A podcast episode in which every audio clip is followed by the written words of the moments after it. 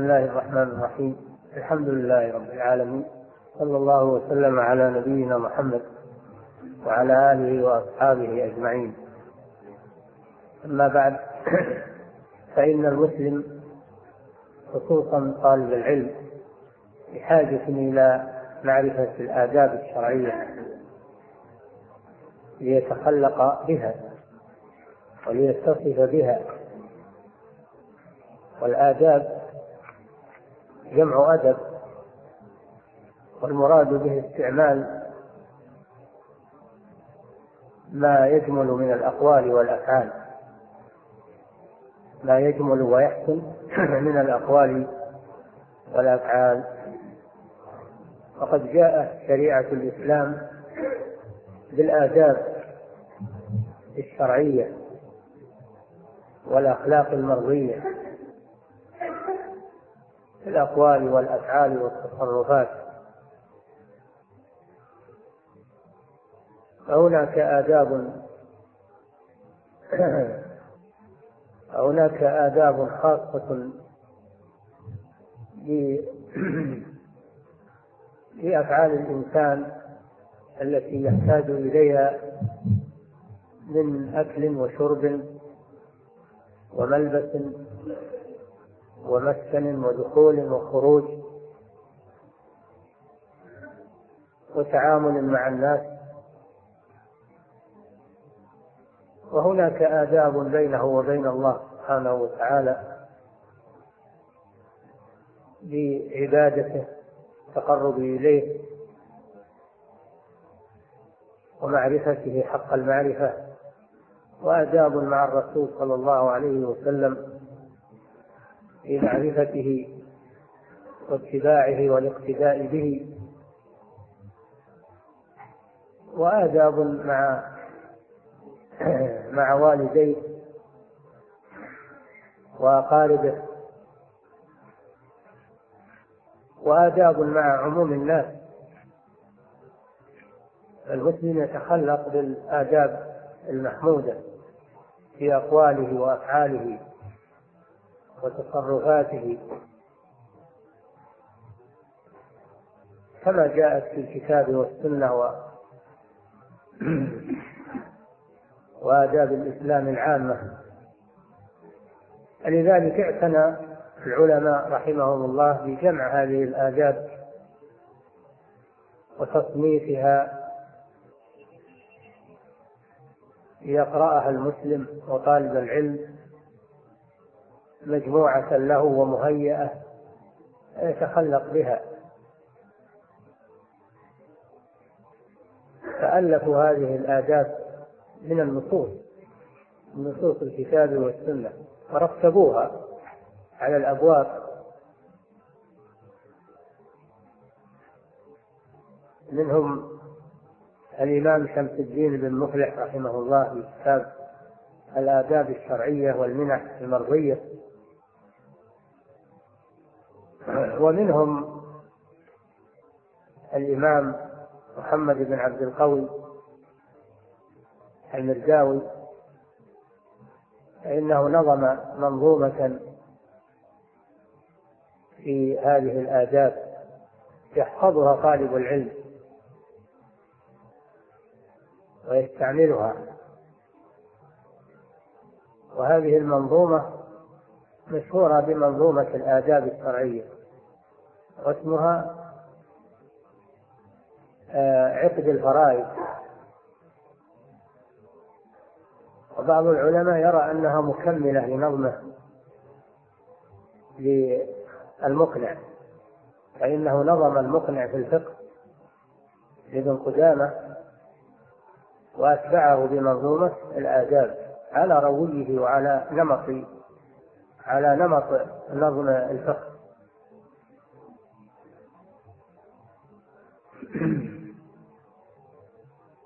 وابن عبد القوي إمام معروف من علماء القرن السابع. تفنن في العلوم في علم اللغة والنحو وعلم التفسير وعلم الحديث وعلم الفقه. وألف في ذلك. ومن تلاميذه في اللغة والنحو شيخ الإسلام ابن تيمية رحمه الله فإنه تتلمذ عليه في النحو. وأخذ عنه علم العربية. مما يدل على مكانته في, هذا الفن. الآن نبدأ بنظمه رحمه الله. نعم. بسم الله الرحمن الرحيم. الحمد لله رب العالمين وصلى الله وسلم على عبده ورسوله نبينا محمد وعلى آله وأصحابه أجمعين. قال الشيخ الناظم الفقيه أبو عبد الله محمد بن عبد القوي المرداوي رحمه الله تعالى. بحمدك اللهم أنهي وأبتدي. بحمدك اللهم أنهي وأبتدي. فحمدك فرض لازم كل موجد. نعم. ابتداء المصنفات والنثر والنظم. بالحمد لله. هذا سنة سنة نبوية. كان صلى الله عليه وسلم يبتدئ خطبه بالحمد لله والثناء على الله. والقرآن الكريم المصحف الشريف مبدوء بالحمد لله رب العالمين. و فيبدأ تبدأ المصنفات. بسم الله الرحمن الرحيم. ثم بالحمد لله رب العالمين. هذه هي السنة. ولذلك بدأ الناظم نظمه بالحمد لله. قال بحمدك اللهم أنهي وأبتدي. يبتدي بالحمد لله وينتهي بالحمد لله. والحمد هو الثناء على الله جل وعلا. الثناء على الله جل وعلا بما هو أهله. والله جل وعلا يحمد لذاته ولأسمائه وصفاته ولأفعاله. فهو المحمود على كل حال. وجميع المحامد له سبحانه وتعالى.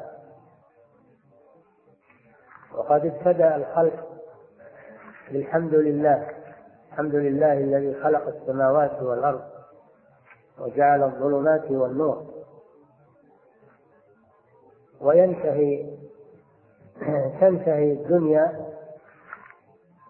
بالحمد لله. وقضي بينهم بالحق. وقيل الحمد لله رب العالمين.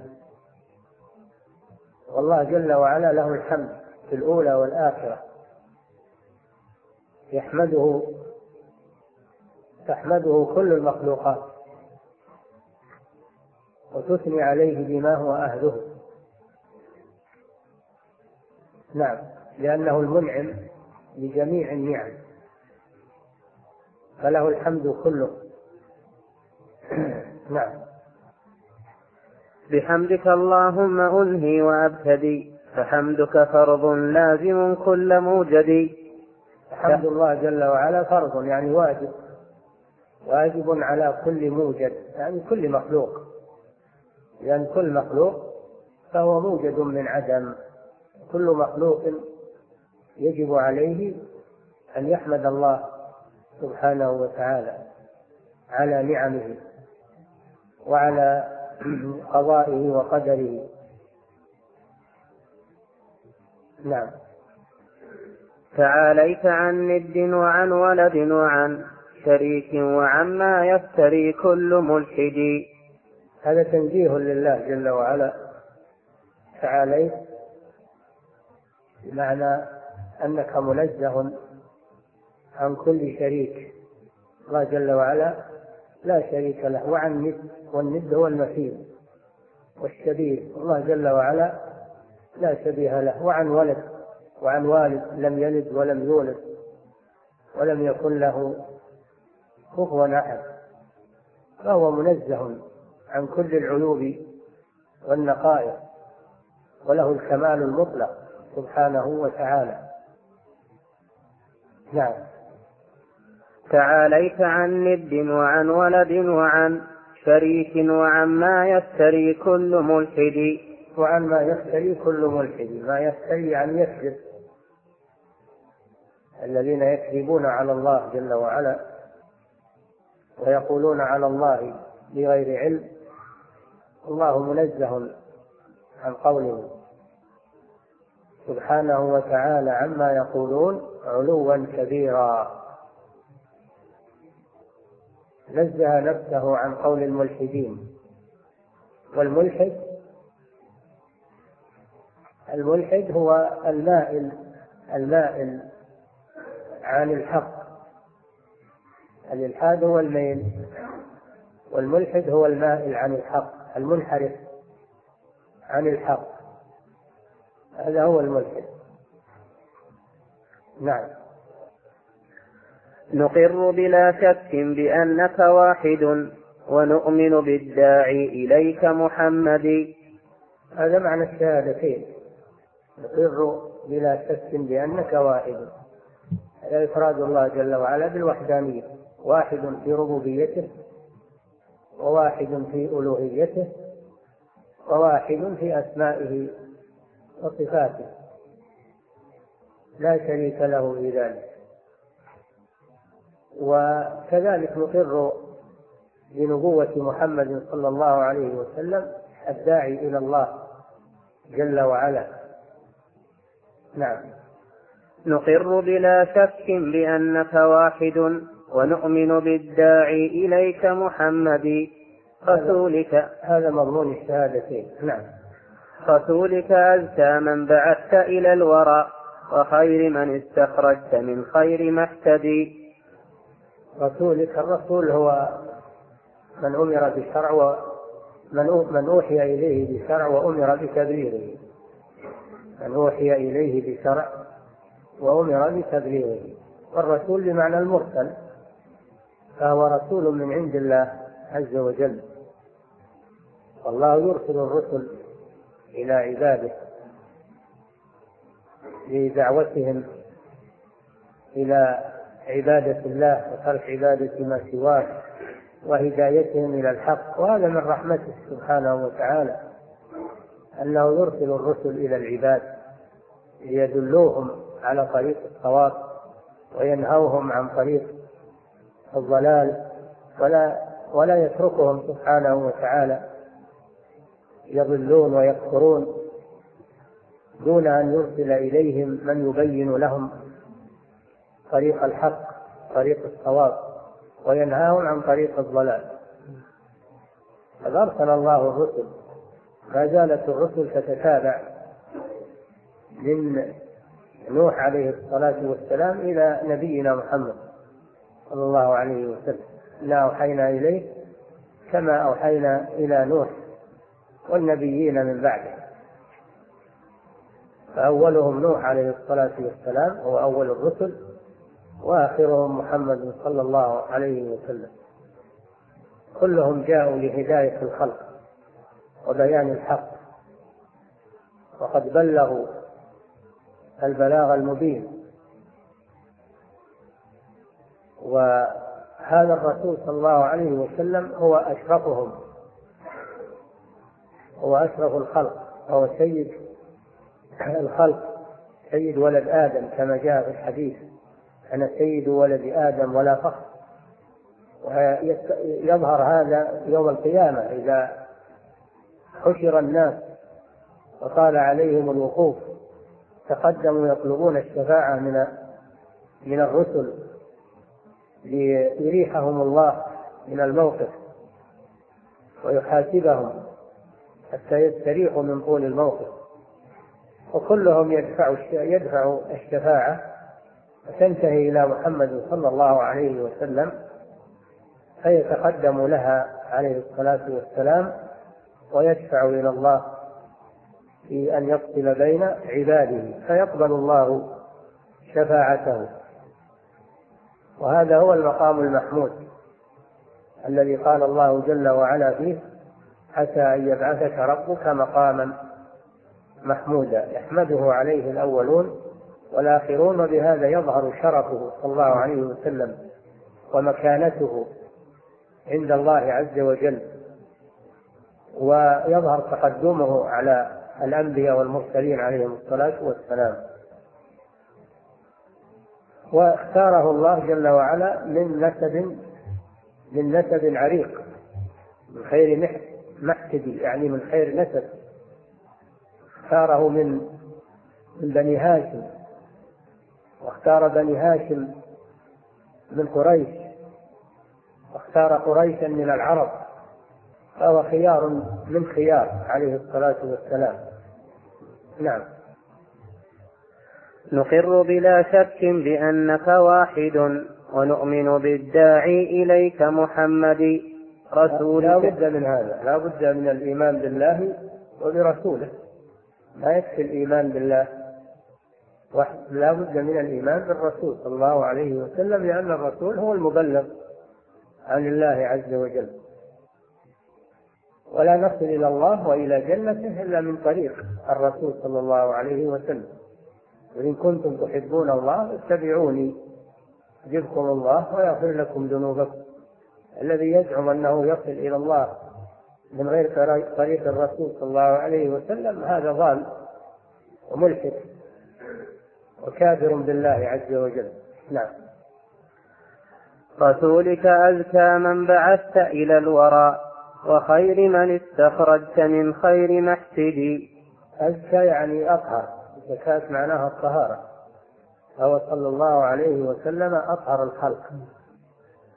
أطهر الخلق نفسا وأطهرهم عملا وأطهرهم نسبا وأطهرهم جميع أنواع الطهارة البشرية. نعم. عليه صلاة الله ثم سلامه. صلاة لنا تقضي بفوز مؤبد. هذا من حقوقه صلى الله عليه وسلم علينا.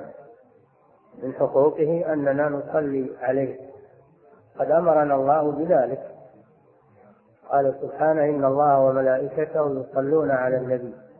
يا أيها الذين آمنوا صلوا عليه وسلموا تسليما. هذا واجب. حق واجب علينا أن نصلي على الرسول صلى الله عليه وسلم.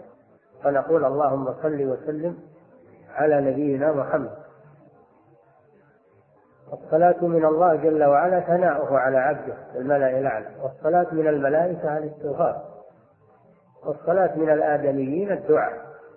صل عليهم أي ادعو لهم. نعم. عليه صلاة الله ثم سلامه. صلاة لنا تقضي بفوز مؤبد. نعم لأن الصلاة والسلام على الرسول فيهما أجر عظيم. قال صلى الله عليه وسلم من صلى علي واحدة صلى الله عليه بها عشرا. يضاعف الله الصلاة على النبي صلى الله عليه وسلم بعشر من عند الله عز وجل. نعم. عليه صلاة الله ثم سلامه. صلاة لنا تقضي بفوز مؤبد. صلاة وسلاما لأن الله قال يا أيها الذين آمنوا صلوا عليه وسلموا. وسلموا تسليما. تجمع بين الأمرين. صلى الله عليه وسلم. نعم. صلاة لنا تقضي بفوز مؤبد. نعم. فيها فيها الثواب العظيم. الصلاة على الرسول فيها ثواب عظيم لمن صلى عليه. نعم. وكل نبي للأنام وضوعفت. لأشرف مخلوق بأشرف محسد. لما صلى على النبي صلى الله عليه وسلم صلى على جميع النبيين. عليهم الصلاة والسلام. وهذا حق لهم علينا أننا نصلي عليهم عند ذكرهم. نعم.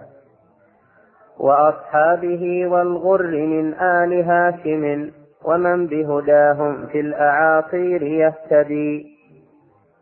نعم. نعم.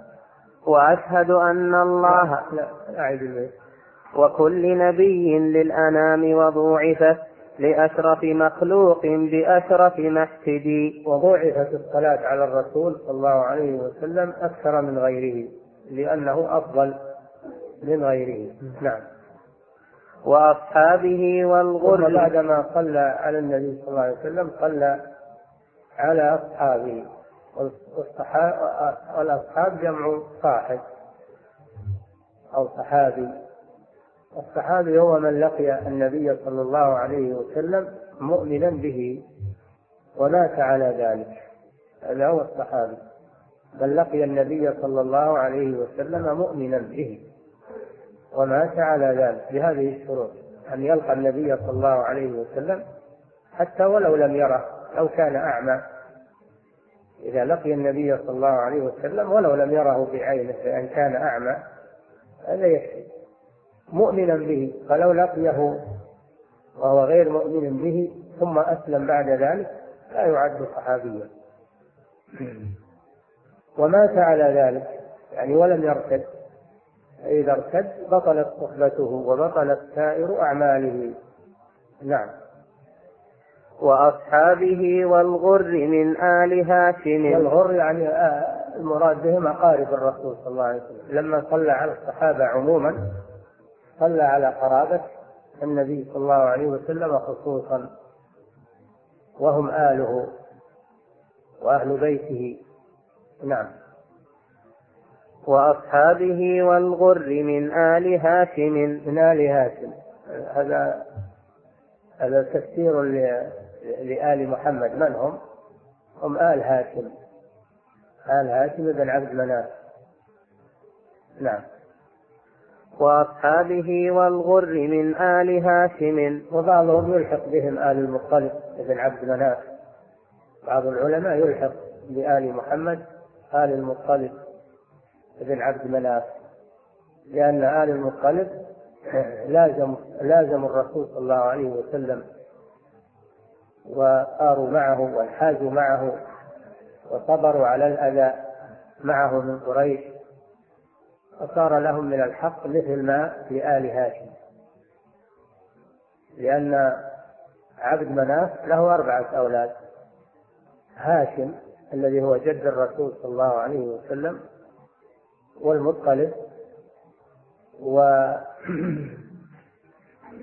وعبد شمس عبد شمس الذين منهم عثمان بن عفان وبنو أمية ونوفل نوفل بن عبد المطلب الذين منهم جبير آه الذين منهم آه الذين منهم جبير الذين منهم جبير بن مطعم. نعم. وأصحابه والغر من آل هاشم ومن بهداهم في الأعاصير يهتدي.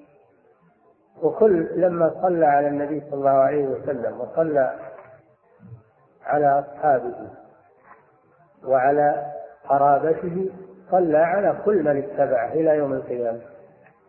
دعا دعا لهم بالصلاة إلى يوم القيامة. نعم.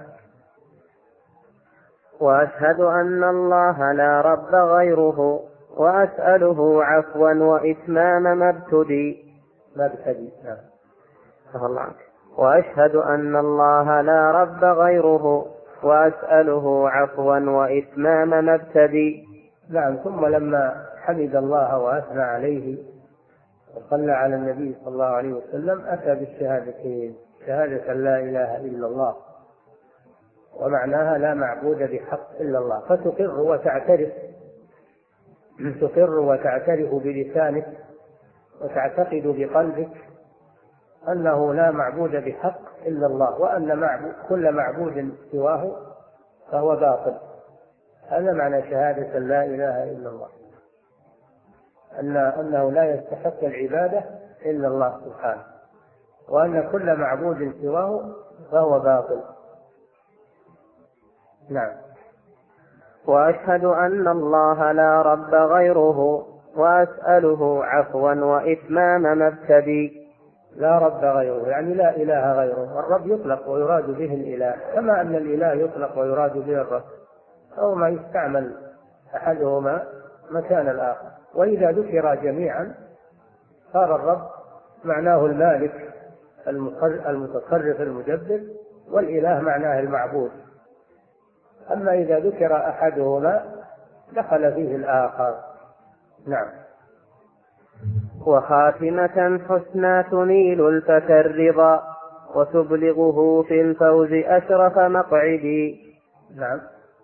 وأشهد أن الله لا رب غيره وأسأله عفوا وإتمام مبتدي.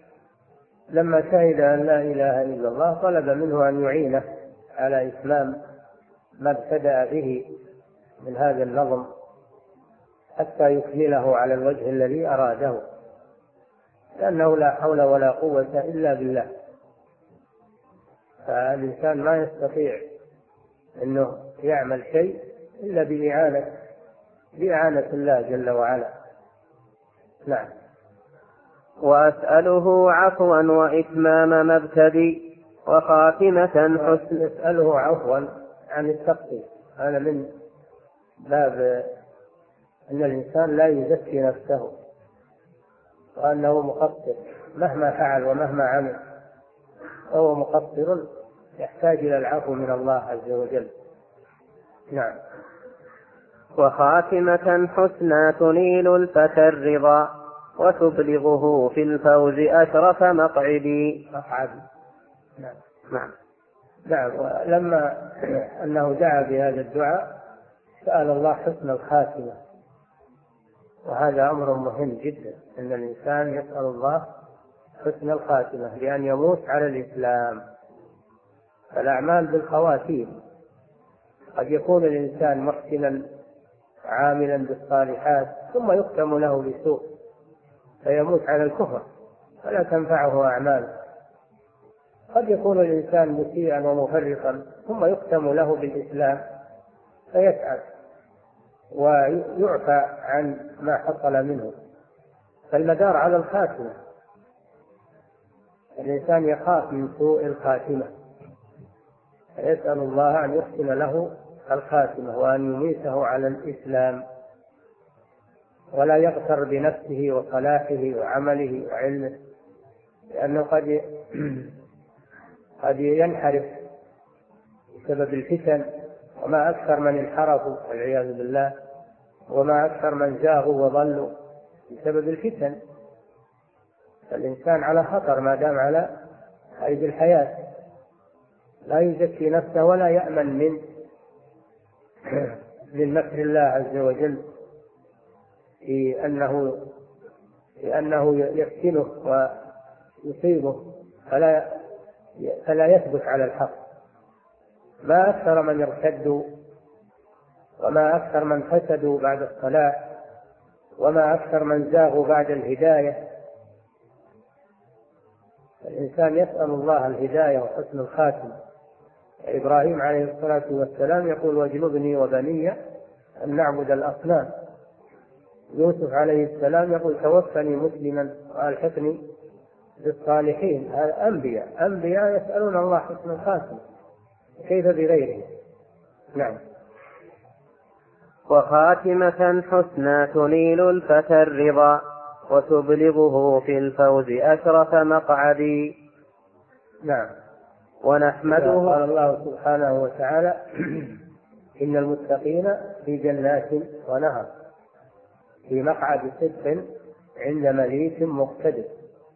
يسأل الله مقعد الصدق وخير مقعد يوم القيامة والجنة نعم.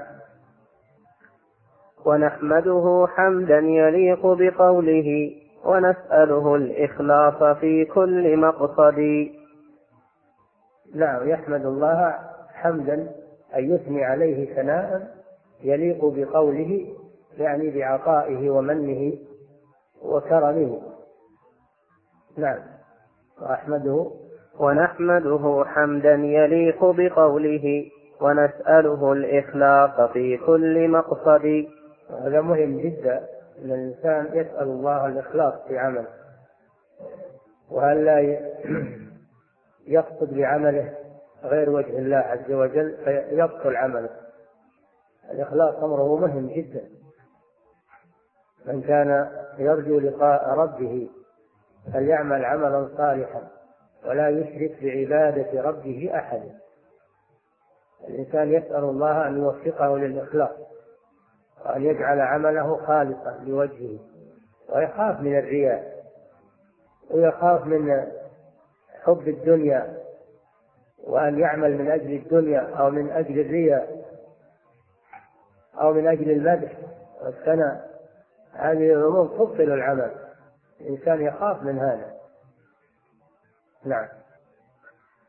وبعد فإن الإخلاص في طلب العلم في تعلم العلم يعني يتعلم العلم لوجه الله لا يتعلمه رياء ولا سمعة ولا من أجل طمع الدنيا ولا من أجل المدح والثناء أو من أجل المراتب والوظائف كل هذا يتنافى مع الإخلاص. نعم. وبعد فإني سوف أنظم جملة. بعد يعني بعد ما قدم هذه المقدمة الجليلة. أتى ببعد وبعد. أصلها أما بعد. وهي كلمة يؤتى بها من يؤتى بها للانتقال من أسلوب إلى أسلوب. لما كمل المقدمة انتقل إلى الموضوع. انتقل إلى الموضوع الذي يريده. وهو نظم الآداب. نعم وبعد؟ وبعد فإني سوف أنظم جملة من الأدب المأثور عن خير مرشد. نعم النظم غير النثر النظم ما كان على على روي وقافية. هو الكلام الموزون المقفى وأما النثر فهو الكلام المرسل.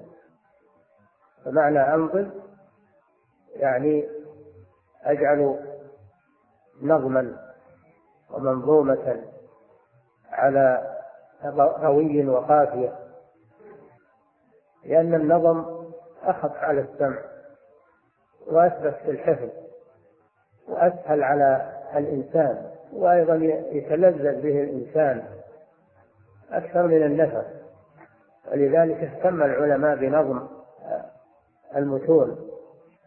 لأجل التسهيل على طلبة العلم ليحفظوها وتبقى في ذاكرتهم النظم له ميزة على غيره فأنظم جملة.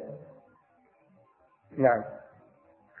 وبعد فإني سوف أنظم جملة من الأدب المأثور عن خير مرشدي والأدب هو كما سلف استعمال ما يحسن استعمال ما يحسن من الأقوال والأفعال. هذا هو الأدب. والأدب في الأصل الظرافة الظرافة في القول و... نعم. من السنة الغراء أو من كتاب من تقدس عن قول الغواة وجحدي وهذا النظم يؤخذ من الكتاب والسنة من السنة مما جاء عن الرسول صلى الله عليه وسلم من الأحاديث أو من كلام الله عز وجل وهو القرآن الكريم. فهذه المنظومة مأخوذة من الوحيين من الكتاب والسنة. وليست مأخوذة من كلام الناس أو من عادات الناس أو تقاليد الناس وإنما هي مأخوذة من النبع الصافي من كتاب الله وسنته وسنة رسوله صلى الله عليه وسلم. هذا يدل على أهميتها. أنها ليس فيها حشو من الكلام وإنما هي مضمون آيات أو مضمون أحاديث من أحاديث الرسول صلى الله عليه وسلم أو من كلام أهل العلم. نعم. ومن قول أهل الفضل من علمائنا أئمة أهل السلم من كل أمجد. نعم. من كلام علمائنا يعني الحنابلة. لأنها منظومة على مذهب الإمام أحمد بن حنبل رحمه الله. فقوله من علمائنا يعني علماء الحنابلة. أهل السلم يعني أهل الإسلام. نعم. لعل إله العرش ينفعنا بها وينزلنا في الحسر في خير مقعد. لعل إله العرش وهو الله سبحانه وتعالى والعرش في اللغة هو سرير الملك. هذا في اللغة. وأما العرش المقصود هنا فهو عرش الرحمن سبحانه وتعالى وهو مخلوق عظيم هو أعظم المخلوقات وهو فوق السماوات سقف الجنة وأعلى الجنة وهو أعلى المخلوقات وأعظمها. ولهذا أضافه الله لنفسه. قال رب العرش رب العرش العظيم رب العرش المجيد رب العرش الكريم. وصفه بالكرم وبالمجد وبالعظمة. ما يدل على شرف هذا العرش لأنه موضع استواء الرب سبحانه وتعالى. استوى على العرش يعني على وارتفع سبحانه وتعالى على العرش. فله خاصية على غيره من المخلوقات. نعم. لعل إله العرش. لعل إله العرش ينفعنا بها. ينفعنا ينفعنا بهذا في هذه الآداب. ينفعنا بهذه الآداب لأن هذا هو المقصود. ما هو المقصود؟ أنك تحفظ هذه المنظومة وتقرأها وتتقنها. القصد العمل العمل بها والانتفاع بها. وإلا كم حامل علم لا ينفعه علمه ولا يستفيد منه. نعم. لعل إله العرش ينفعنا بها وينزلنا في الحسر في خير مقعد. هذه هي العاقبة. العاقبة أن من عمل أن من تعلم العلم النافع وعمل به يكون يوم الحشر في خير مقعد وهو الجنة. هذه هي الثمرة والنتيجة. نعم. ألا من له في العلم والدين رغبة ليصغ بقلب حاضر مترصد. هذه كلمة تنبيه ألا حرف تنبيه. من له في العلم رغبة. هذا تنبيه لكم بأن تتنبهوا لما سيذكره في هذه المنظومة. من أحكام وآداب شرعية. لكن إنما يحصل الانتفاع لمن أصغى لمن أصغى إليها وأقبل عليها وحفظها وعمل بها هذا هو الذي ينتفع بها. أما الذي تمر عليه وهو لم يصغي إليها ولم يعبأ بها فإنها لا تنفعه شيئا. حتى ولو كانت عنده في مكتبته لو كانت عندك في مكتبتك وانت ما تقرأها ولا تستفيد منها وجودها كعدمها المثل الذي يصغي ويطلب العلم ويطالع ويتزود بالعلم. هو المطلوب. الله المستعان. نعم. ألا من له في العلم والدين رغبة ليصغي بقلب حاضر مترصد. ويصغي أيضا بقلب أو يصغي بأذن بدون حضور قلب. بعض الناس يسمع. لكن قلبه هو حاضر هذا ما يستفيد. لازم من الأمرين. الاستماع وحضور القلب. إن في ذلك لذكرى لمن كان له قلب أو ألقى السمع وهو شهيد. شهيد يعني حاضر القلب. أو ألقى السمع فقط بل يكون شهيد يعني حاضر القلب. ما يستفيد من السمع بدون حضور قلب نعم. ويقبل نصحا من شفيق على الورى حريص على زجر الأنام عن الردي. نعم هذا وصف للناظم رحمه الله لأنه قصده النصيحة. قصد من هذا النظم النصيحة للخلق ونفع الخلق. وهكذا العالم والمسلم يقصد النصيحة لإخوانه. قال صلى الله عليه وسلم الدين النصيحة قلنا لمن؟ قال لله ولكتابه ولرسوله ولأئمة المسلمين وعامتهم والنصيحة معناها الإخلاص. الإخلاص في القصد لأخيك لأن تريد نفعه وتريد إرشاده. هذا هو النصيحة. نعم. ويقبل نصحا من شفيق على الورى حريص على زجر الأنام عن الردي نعم شفيق وحريص وناصح ثلاث صفات. وإذا اتصف العالم بهذه الصفات نفع الله به. إذا كان ناصح وكان عنده شفقة وكان عنده حرص على هداية الناس وعلى نفع الناس فإن الله ينفع به وبعلمه وبعمله وبمؤلفاته. كم من مؤلفات ما تنفع لأن أصحابها لم يخلصوا لله عز وجل إنما أرادوا البروز هذه ما تنفع. أوراق مجموعة ما تنفع. لكن تجد مؤلفات المخلصين تجد لها تأثير ولها قبول ولها عليها إقبال. النيات لها أثر. لها أثر النيات نعم. في المؤلفات. نعم. فعندي مما في الحديث أمانة سأبذلها جهدي فأهدي وأهتدي. وعندي. فعندي مما في الحديث أمانة سأبذلها جهدي فأهدي وأهتدي. نعم. هو هو كذلك رحمه الله. كان محدثا كان عنده محصول عظيم من من الأحاديث يحفظها فهو يريد أن ينفع نفسه وينفع غيره بها. وهكذا يجب على العالم. ما هو يجمع العلم في صدره ولا ينفع إخوانه ولا يدعو إلى الله ولا يرشدهم.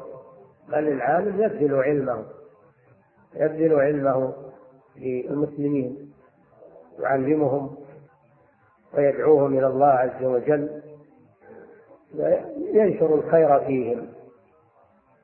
هذا هو العالم الرباني. العالم الرباني هو العالم العامل. العالم العامل هذا هو الرباني. نعم. صلى الله إليك. نسخة الشرح يقول فعندي من عل أمانة أهتدي أهدي غيري وأهتدي أنا. ما هو الإنسان يدعو الناس يضيع نفسه. لا بد أن يبدأ بنفسه أولا يا أيها الذين آمنوا لم تقولون ما لا تفعلون؟ كبر مقتا عند الله أن تقولوا ما لا تفعلون. تأمرون الناس بالبر تنسون أنفسكم. أنتم تتلون الكتاب أفلا تعقلون؟ يا أيها الرجل المعلم غيره هلا لغيرك؟ هلا لنفسك؟ هلا لنفسك كان ذا التعليم؟ ابدأ بنفسك فانهها عن غيها فإذا انتهت فأنت حكيم. نعم. فخذها هداك الله لا تهملنها ففيها من الخيرات كل منضد. خذ هذه المنظومة. احفظها وافهمها لا تهملنها وتعتبرها مثل غيرها من المكتوبات أو من المنظومات لأنها تتضمن خلاصة الآداب الشرعية التي جاءت في كتاب الله وسنة رسوله صلى الله عليه وسلم. نعم. فخذها هداك الله لا تهملنها. ففيها من الخيرات كل منضد. فيها من الخيرات من كتاب الله وسنة رسوله صلى الله عليه وسلم وكلام أهل العلم كل منضد يعني كل منظوم ومجموع آه، ومنسق على خير نظام وخير نعم. أقول ابتداء في القريض ونظمه. فكن سامعا نظمي بغير تفند نعم. أقول ابتداء في القريض ونظمه. فكن في القريض. نعم. نعم. أقول ابتداء في القريض ونظمه. القريض هو الشعر. القريض هو الشعر. نعم. أقول ابتداء في القريض ونظمه. فكن سامعا نظمي بغير تفند كن سامعا لهذا النظم بأن تحفظه وتفهم معانيه وتعمل به من غير تفند غير إنك يصير همك الانتقاد. فلتلمس الانتقاد وتشتغل بنقد آه، الكلام أو نقد صاحبه؟ إن هذا يصرفك عن الفائدة لأن بعض الناس ما له هم إلا الانتقاد. له هم إلا عساه يحصل كيده عساه يحصل شيء ينتقد به العلماء أو ينتقد به أهل الخير. وهو ما يفعل الخير ولا في الخير. هو ما يفعل الخير ولا في الخير. إنما همه يتلمس العيوب على أهل العلم. هذه خصلة ذميمة هذه خصلة ذميمة نعم. وصاحبها يحرم من العلم. هذه أعظم مصيبة. أن صاحبها يحرم من العلم. إذا فإذا احتقرت العلماء حرمت من علمهم. هذه قاعدة. إذا تنقصت العلماء وانتقدتهم ولم تحترمهم فإنك تحرم من علمهم.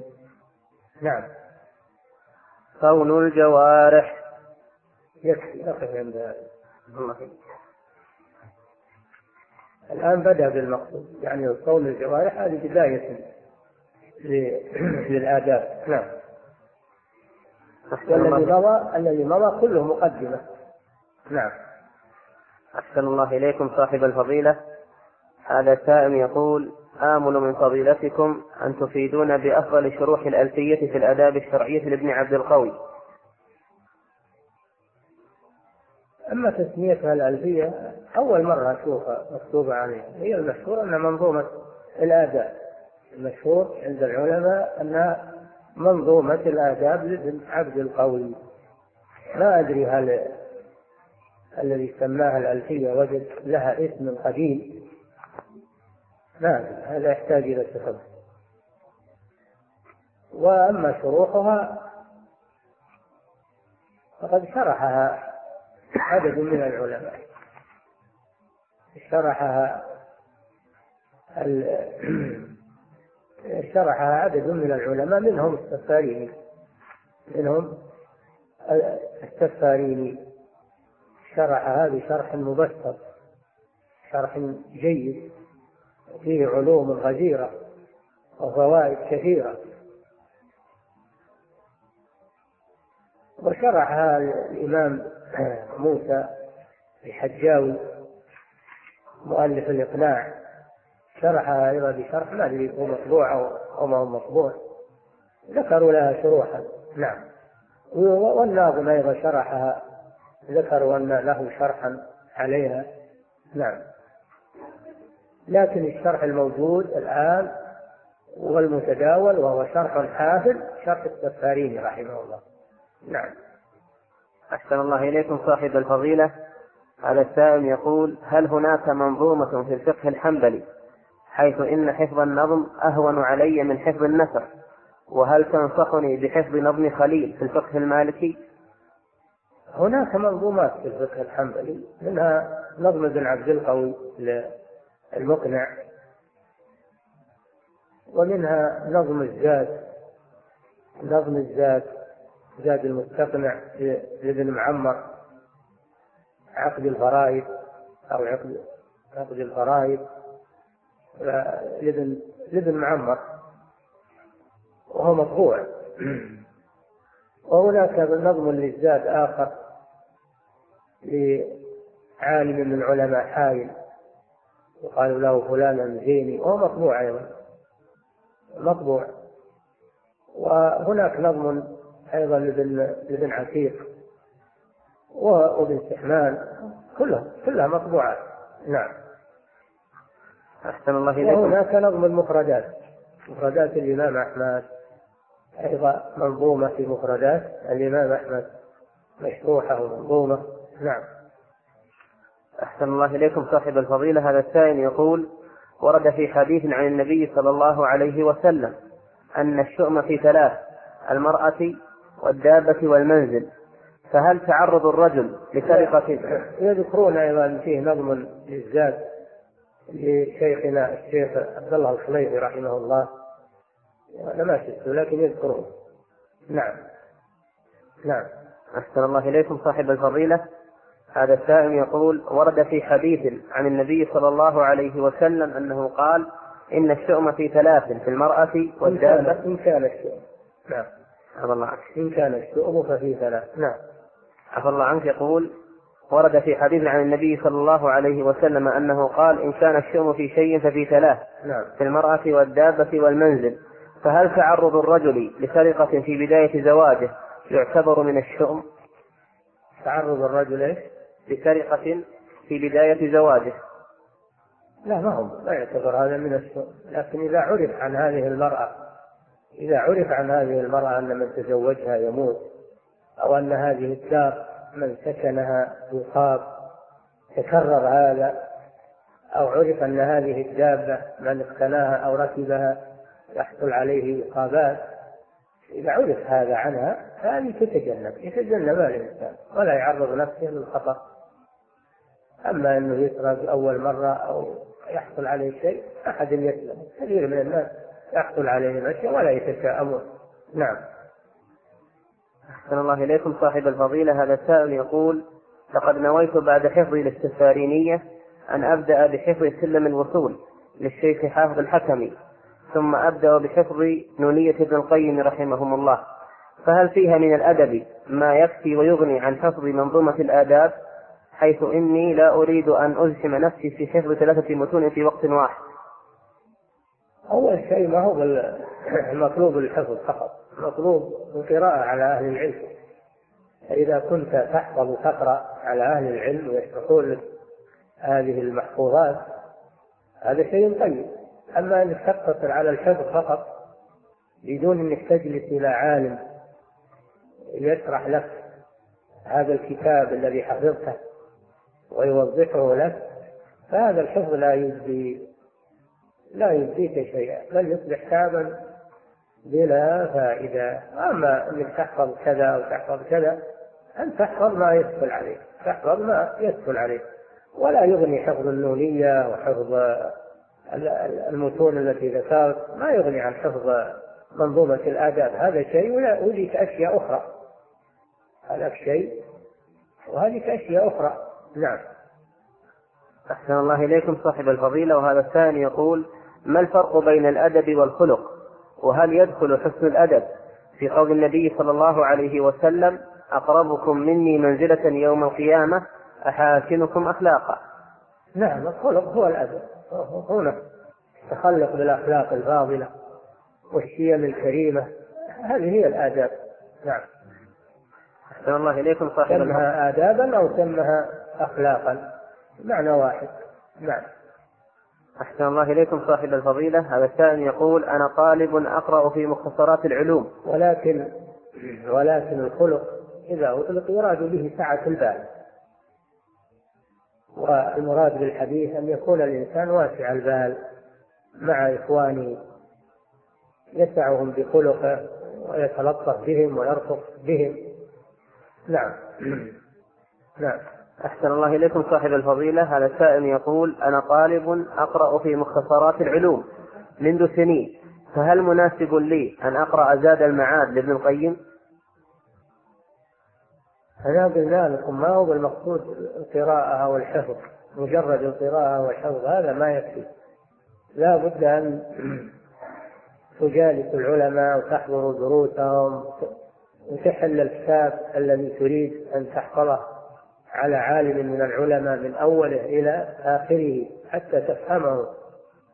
أما مجرد كثرة القراءة أو كثرة الحفظ من غير أن تجلس إلى أهل العلم فهذا لا يفيدك شيئا بل ربما يضرك. نعم. أحسن الله إليكم صاحب الفضيلة. وهذا السائل يقول ما حكم تكرار قول الصلاة جامعة في صلاة الكسوف؟ لا بأس إذا كان تكرار أنه يبلغ الناس لأنك لو اقتصرت على مرة كما أنه ما يتبلغون كلهم فأنت تكرره من أجل تبليغ الناس. ولم يرد نهي أنه ما يكرر. هو المقصود منه إبلاغ الناس. نعم. أحسن الله إليكم صاحب الفضيلة. وهذا السائل يقول ما معنى قول أسيد بن حضير رضي الله عنه؟ ما هي بآخر بركاتكم يا آل أبي بكر؟ نعم يعني عائشة رضي الله عنها لما سقط عقدها وجلسوا بدون ماء جلسوا بدون ماء يتوضعون به أنزل الله آية التيمم أنزل الله آية التيمم فصار فيها فرجا للمسلمين بسبب هذه المرأة المباركة بنت أبي بكر الصديق. نعم هذا معناه. أحسن الله إليكم صاحب الفضيلة. وهذا السائل يقول هل ورد في الشرع المطهر التهنئة بدخول رمضان؟ وهل من دعاء معين أو تهنئة معينة في ذلك؟ نعم ورد أن النبي صلى الله عليه وسلم خطب في آخر جمعة من شعبان فقال أيها الناس قد أظلكم شهر عظيم مبارك. فهذا يعطي البشارة بقدوم شهر رمضان. لأن الرسول صلى الله عليه وسلم أخبرهم بأنه هدم عليهم شهر وأنه مبارك وأنه عظيم فكأن هذا بشارة لهم حث لهم على اغتنامه. نعم.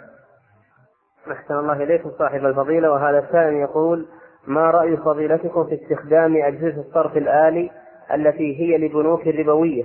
مع العلم أن رأس المال في بنك لا يتعامل بالربا. أه؟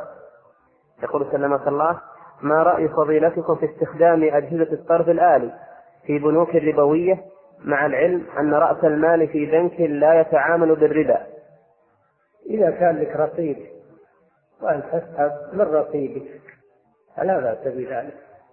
إذا سحبت من رصيدك فلا بأس بذلك. لأنك تأخذ من حقك ما تأخذ من حق غيرك أو تأخذ شيء بربا فالسحب من رصيدك لا بأس به بالآلة المعروفة. وهذا من التيسير على الناس.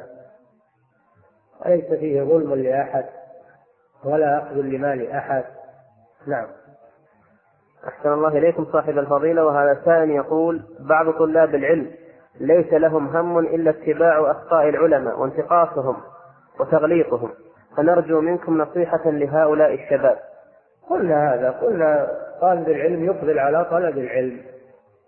يقبل على طلب العلم ولا يصير همه القيل والقال.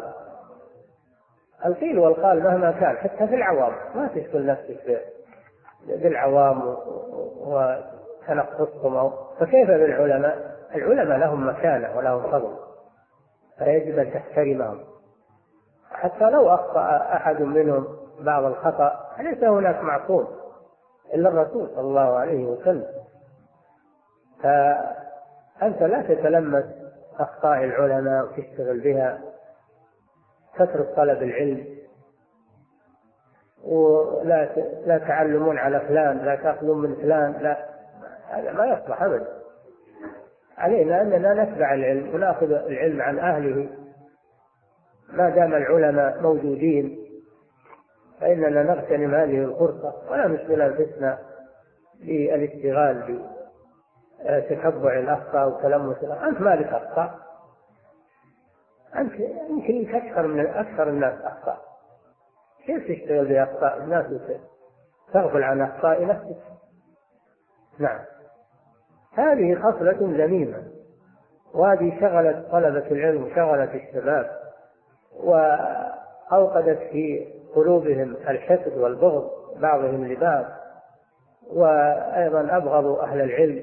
كله بسبب هذه الوشايات وهذه الأمور التي لا فائدة منها. نعم. أحسن الله إليكم صاحب الفضيلة. وهذا سائل يقول في قبض الخنصر والبنصر والتحليق بالوسطى والإبهام والإشارة بالسبابة ما صحة قول من قال إن هذه الصفة تفعل في جلسات الصلاة وليست خاصة بجلسة التشهد الأول والأخير.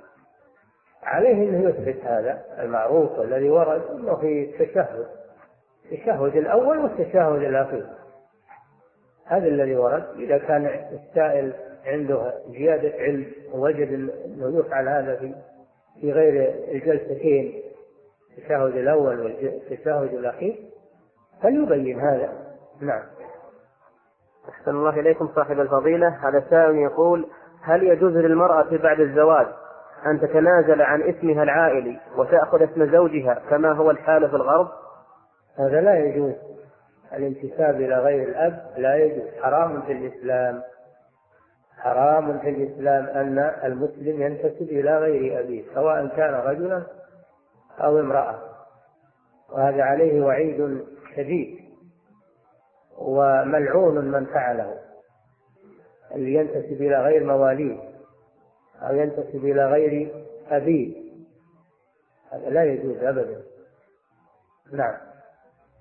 أحسن الله إليكم صاحب الفضيلة. وهذا سائل يقول كان هناك أطفال يذهبون للبقالات ويأخذون بعضا من الحلوى جهلا منهم بدون دفع قيمتها والآن كبر هؤلاء الأطفال وأخبروا أمهم بذلك.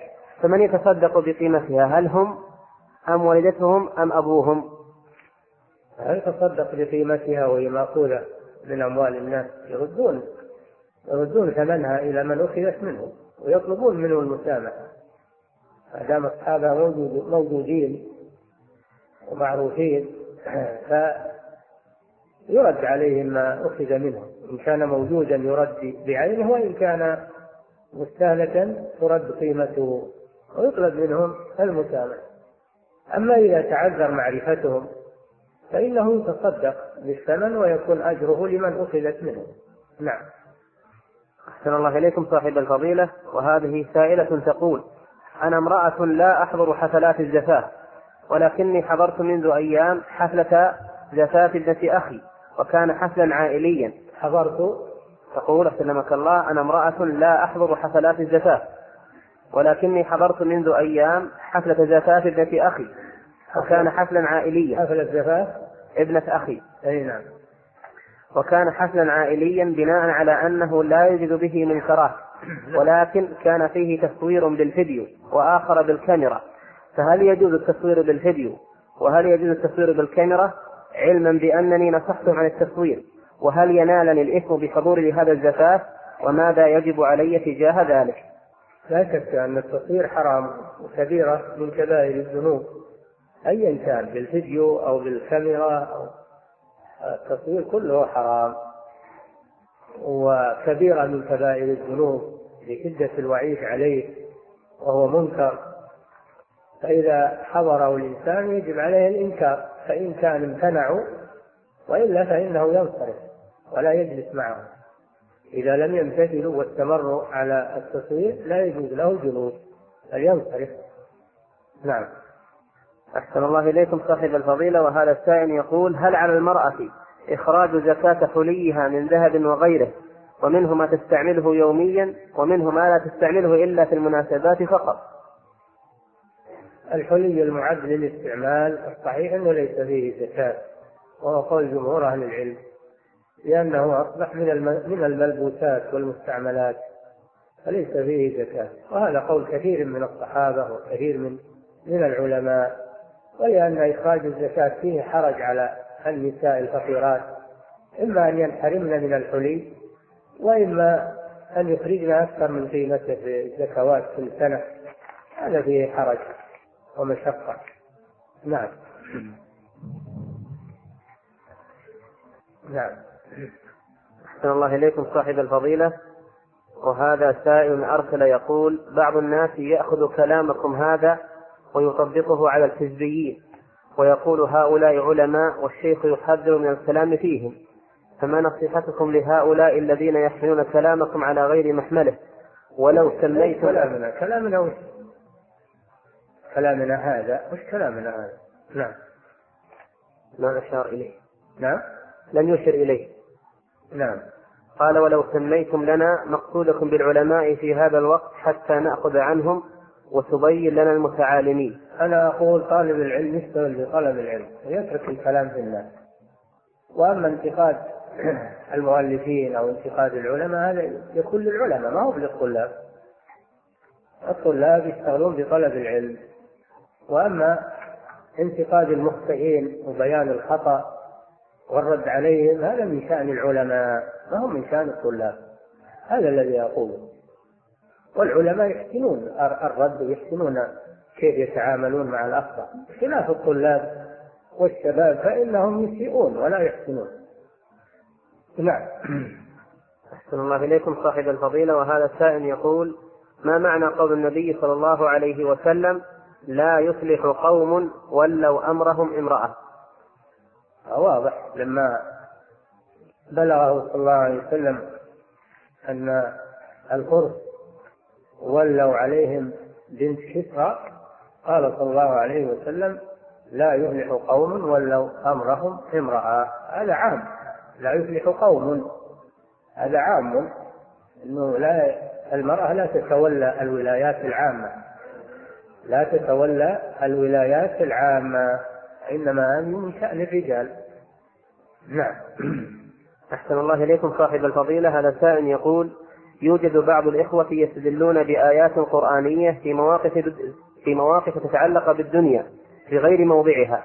تتعلق إيش؟ بالدنيا. نعم. مثل إذا أراد شخص فعل أمر ما وقد قام به أحد زملائه يقول كفى الله المؤمنين القتال فما حكم هذا؟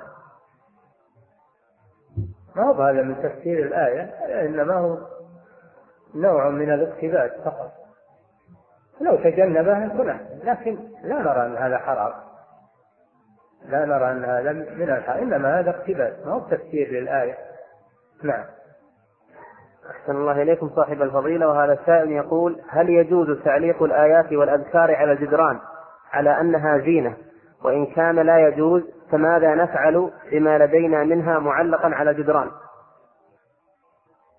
مسألة التعاليق هذه كثرت وصار الناس يتباهون فيها لكن هم يقولون إن قصدنا التذكير وأن الإنسان يتذكر.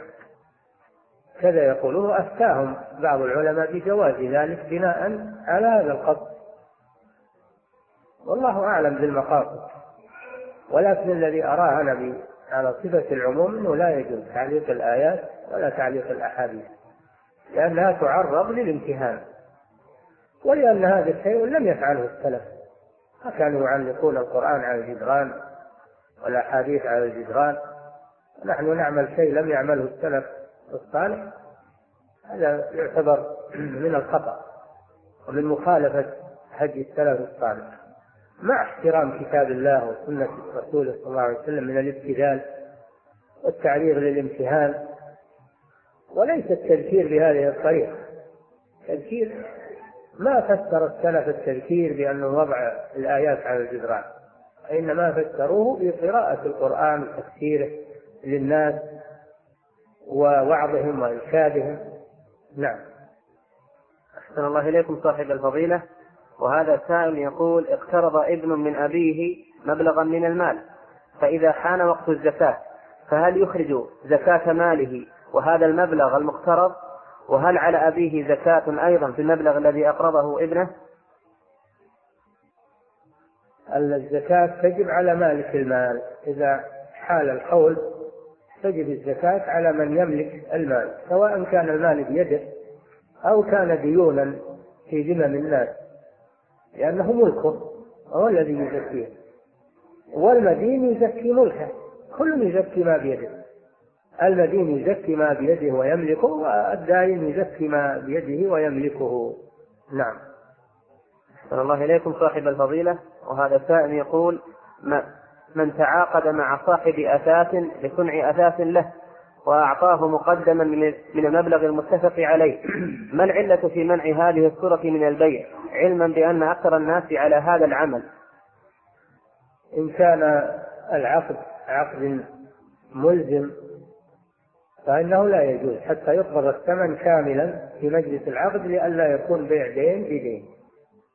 أما إذا كان هذا من باب الوعد إني أصنع لك كراسي أو أصنع لك أدوات تشتريها مني إذا جهزت أو تتركها. أنت بالخيار. تتركها أو تشتريها. هذا لا بأس به لأنه ما هو بيع إنما هو مفاوضة وتواعد إن صلحت تأخذها وإن ما صلحت يأخذها غيرك. هذا لا بأس. أما إن كان عقد ملزم هذا لا يجوز إلا أن تدفع القيمة في مجلس العقد لأنه يصبح مثل دين السلم. نعم. أحسن الله إليكم صاحب الفضيلة. وهذا السائل يقول امرأة عقد نكاحها وهي حامل من علاقة غير شرعية فما صحة هذا العقد؟ العقد باطل. العقد على المرأة الحامل من غيره هذا باطل. أما لو كان الحمل منه بنكاح صحيح حاملا منه بنكاح صحيح ثم طلقها طلاقا بائنا دون الثلاث. وهي حامل فله أن يعقد عليها لأن الحمل منه والحمل بعقد صحيح. أما الحامل من الزنا فهذه لا يعقد عليها لا يجوز العقد عليها حتى تضع ما في بطنها وتتوب. تتوب توبة صحيحة من الزنا حينئذ يعقد عليه. نعم. أحسن الله إليكم صاحب الفضيلة وهذا السائل يقول هل يجوز لي أن أعدد الزواج وأنا أعيش في بلد الكفر وهم يمنعون من ذلك؟ إذا تمكنت من تعدد الزواج تعدد وأما إذا لم تتمكن فلا تعدد نعم. حسب القدرة. حسب القدرة على التعدد نعم. أحسن الله إليكم صاحب الفضيلة. وهذا السائل يقول ما حكم التسمي بأسماء الكافرين؟ مثل جورج وستيف أو أسماء إناثهم مثل فيكتوريا ونحوها.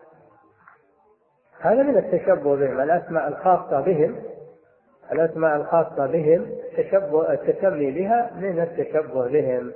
فلا يجوز. نعم. أحسن الله إليكم صاحب الفضيلة وهذا سائل يقول أنا طالب في جامعة أم القرى بمكة وتركت زوجتي في بلدي وهو بلد مسلم وهي تسكن مع أختها وزوجها.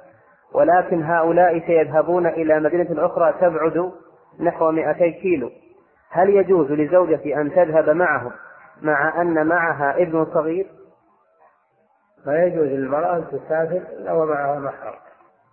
قوله صلى الله عليه وسلم لا يحل لامرأة تؤمن بالله واليوم الآخر أن تسافر إلا ومعها ذو محرم. هذا عام. فيلزمك أن تذهب أنت وتصحب زوجك تصحبها إما أن تأتي بها عندك وإما أن تسافر بها معهم ثم تأتي لعمل أما أنها تسافر بدون محرم هذا لا يجوز. نعم. أحسن الله إليكم صاحب الفضيلة. وهذا سؤال قد تكرر أكثر من مرة. ويقول سائله إن بعض طلاب العلم هداهم الله صار بينهم تعصبات وحساسيات بين بعضهم بين طلاب العلم وشباب الاستراحات. علما بأن الطرفين يجعلون الذهاب للاستراحة إما بدعة والطرف الآخر يجعله جائزا. والسؤال ما حكم الذهاب إلى الاستراحات علما بأن برنامجهم يبدأ بعد صلاة العصر يلعبون الكرة ثم بعد المغرب ذكر أو درس أو إلقاء كلمة ثم بعد صلاة العشاء يتناولون طعاما ويلعبون كرة إلى الساعة إلى منتصف الليل في كل يوم أربعاء. وهل يجوز أن يكون هذا من باب الدعوة إلى الله؟ وهل يدخل فيه جماعة الإخوان؟ وهذه مشاكل حدثت الاستراحات وهذه من المشاكل. والشباب إذا كانوا يريدون الخير المساجد مفتوحة يجون يصلون يحضرون الدروس ويستفيدون أما هذه الخروجات وهذه الاستراحات التجمعات أنا لا أنصح. ولو سموها دعوة ولو سموها طلب علم أنا لا أنصح بالذهاب إليها لأنها لا تخلو من مقاصد ومن أشياء ومن أن يندس فيها من يستغلها للتشويش على الشباب. فأنا لا أنصح الشباب بالذهاب إلى هذه التجمعات. أنصحهم بالمجيء إلى المساجد إلى بيوت الله عز وجل واستماع الدروس وحضور الصلوات مع المسلمين. وإذا خرجوا يذهبون إلى بيوتهم وعند والديهم وعند أهلهم. هذا هو الذي أنصح به. والوقت الآن وقت فتن. الوقت الآن وقت فتن يروع. فعلى الشباب وعلى أهلهم أن يتحفظوا غاية التحفظ من هذه التجمعات. هذا الذي أنصح به. نعم. أحسن الله إليكم صاحب الفضيلة. وهذا السائل يقول بمناسبة قرب شهر رمضان يوجد هناك ملاحظات على بعض النساء الذاهبات للمسجد. منها الذهاب لصلاة التراويح مع السائق وحدها أو التطيب والتبخر عند الذهاب للمسجد أو إحضار الأطفال الصغار معهم مما يسبب الإزعاج للمصلين والمصليات. نأمل التوجيه من فضيلتكم حيال ذلك. كل هذه محذورات. أولا أنك تتطيب عند الخروج هذا حرام. حرام عليها أن تتطيب عند الخروج لأن هذا يسبب فتنة. ثانيا أنها تركب مع السائق وحدها هذا لا يجوز خلوة. قال صلى الله عليه وسلم ما خلا رجل بامرأة إلا كان ثالثهما الشيطان فلا تركب مع السائق وحده. لا إلى المسجد ولا إلى المدرسة ولا إلى السوق ولا إلى زيارة أقاربه. لا بد أن يكون معهم من تزول به الخلوة من الكبار. والثالثة استصحاب الأطفال. الذين يشوشون على المصلين ويسيئون إلى المسجد. إذا كان عندها أطفال تبقى في بيتها. تبقى في بيتها وتربي أطفالها وهي مأجورة إن شاء الله. وأما إذا ذهبت بأطفالها إلى المسجد وتركتهم يسيئون إلى المسجد ويلعبون ويشوشون فهي مأجورة غير مأجورة. تطلب الأجر. تبقى في بيتها والحمد لله. وبيتها خير لها كما قال النبي صلى الله عليه وسلم. وبيوتهن خير لهن. نعم. أحسن الله إليكم صاحب الفضيلة. هذا السائل يقول ذكر العلماء أنه يستحب للإمام في رمضان أن يسمع المصلين القرآن كاملا وهذا يكون شاقا على بعض الأئمة. فلو قصر ذلك على التراويح والقيام فقط فهل لهم أن يقرأوا القرآن من أوله في الصلوات الجهرية المفروضة ثم يكملون منه في التراويح وهكذا؟ يا أخوان اللي ما يستطيع يقرأ القرآن في التراويح من أول الشهر إلى آخره لا يصير إمام يترك الإمام خليها لمن يستطيع. أما قراءة إدخال صلوات الجهرية في التراويح وأنه يقرأ فيها من القرآن حتى يختمه هذا شيء لم يفعله السلف وله معروف. نحن لا نحدث شيئا من عندنا. القرآن يقرأ كله في التراويح من أول ليلة إلى آخر ليلة يختم في آخر الليل في التراويح. وقراءة الفرائض هذا مستقلة قراءة أخرى.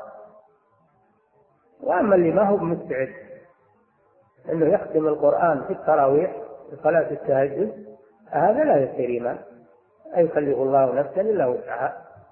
يدور إمام آخر يستطيع القيام بهذا. نعم. أحسن الله إليكم صاحب الفضيلة. وهذا سائل يقول إذا كان الإمام حافظا للقرآن ولكن حفظه ليس متقنا فهل الأفضل له أن يصلي بالناس في رمضان حفظا أو يقرأ من المصحف؟ إذا كان لا يتقن القراءة حفظا فيقرأ من المصحف ولا يقع في الأخطاء أو يقرأ من المصحف. أما إذا كان يتقن القرآن حفظا فيقرأ حفظا هذا هو الأصل. المصحف إنما يجوز القراءة به عند الحاجة. عند الحاجة. أما إذا استغنى وصار حافظ متقن للقراءة حفظا هذا يقرأ حفظا أفضل. نعم. أحسن الله إليكم صاحب الفضيلة. وهذا سائل يقول إمام المسجد إذا كان لا يستطيع القيام القيام بصلاة التراويح فهل له أن يستأجر إنسانا لذلك ليصلي بهم التراويح والقيام ويعطيه بعضا من الراتب؟ الاستئجار ما يصح، إذا كان يستأجر الاستئجار هذا ما يصح. لكن لو استعان به وخلاه يصلي معه وأعطاه شيء مكافأة بدون مشارطة بدون مشارطة هذا لا بأس. أما أنه يقاطع ويحتاج استئجار هذا حرام ولا يجوز. ولا تصح صلاته إذا كان قصده الأجر سئل الإمام أحمد رحمه الله عن رجل قال أصلي بكم رمضان بكذا وكذا. قال أعوذ بالله. ومن يصلي خلف هذا. يعني هذا يريد بعمله الدنيا الله جل وعلا يقول من كان يريد الحياة الدنيا وزينتها نوفي إليهم أعمالهم فيها وهم فيها لا يخسرون. فالذي يعمل العبادات من أجل طمع الدنيا هذا داخل في هذه الآية. أما الذي يعمل العبادات لله وإن أعطي شيء أخذ بدون شرط فلا بأس بذلك. نعم. أحسن الله إليكم صاحب الفضيلة وهذا سائل يقول في السنوات القليلة الماضية. نعم.